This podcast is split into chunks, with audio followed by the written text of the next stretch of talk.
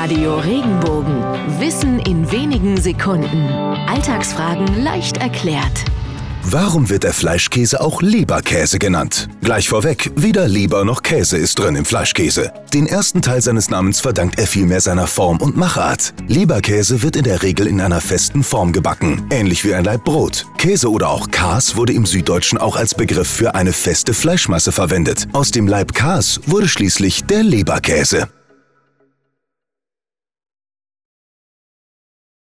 Wenn dir der Podcast gefallen hat, bewerte ihn bitte auf iTunes und schreib vielleicht einen Kommentar. Das hilft uns sichtbarer zu sein und den Podcast bekannter zu machen. Dankeschön.